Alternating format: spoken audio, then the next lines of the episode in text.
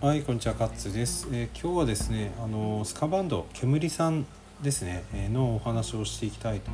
思います。あの先日ですね、僕はあのケツメッシという、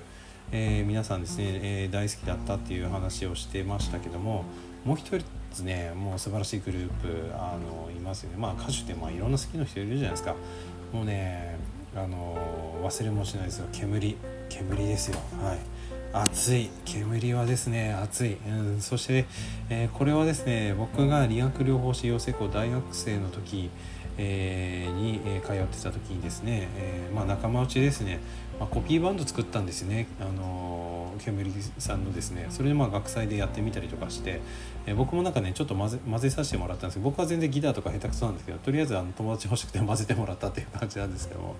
はい、でベあのベースとかねすごい難しいんですよね煙ね。うん、で音がすごい良くて。であのスカバンドのねあの流行の最初だったんじゃないかなっていうふうに思いますしで伊藤文雄さんのあの魂のある感じの、えーボーカルですね。あれがもうたまらんかったですね、はい、で今でもねえー煙、えー夏になるとよく聞きます。あの熱い気持ちになりたい時はねよく聞きますね、えー結構好きなのはですね、まあ、ハートビートからいつも始まりますね。ああの「チャチャラチャチャチャチャラチャ」ってやつですね「タラッタッパー」ってなった時に「行くぞ!」っていう感じになりますよね。でなんつってもあの PMA ですね。えーポジティブメンタルアティテュードですね。あれってまああのナポレオン・ヒルさんが言ってるあの成功法則にも出てくる言葉であってあのその精神とかですねそういう考え方っていうのすごく、えー、とやっぱり生き方としてあの素晴らしいものだなというふうに思いますね。えーそれからですね、えーと、Along the Longest Way これ最高ですよね。うんあれを聞きながら車を流す時が最高です。えーそれからですね、えー僕ね割とあの「リトルプレイメイト」っていうアルバムに入ってたやつで、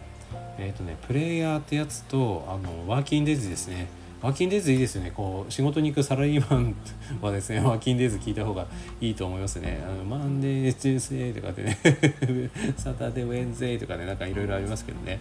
はい、ああいうのを聞くとね、やっぱり青春時代に戻って、あ今日も頑張ろうかなっていうふうに思うんですよね。はい。だからまあ、そういう気持ちを大事にですね、このアーティストの力を借りつつ、まあ、医医療従事者としてですね、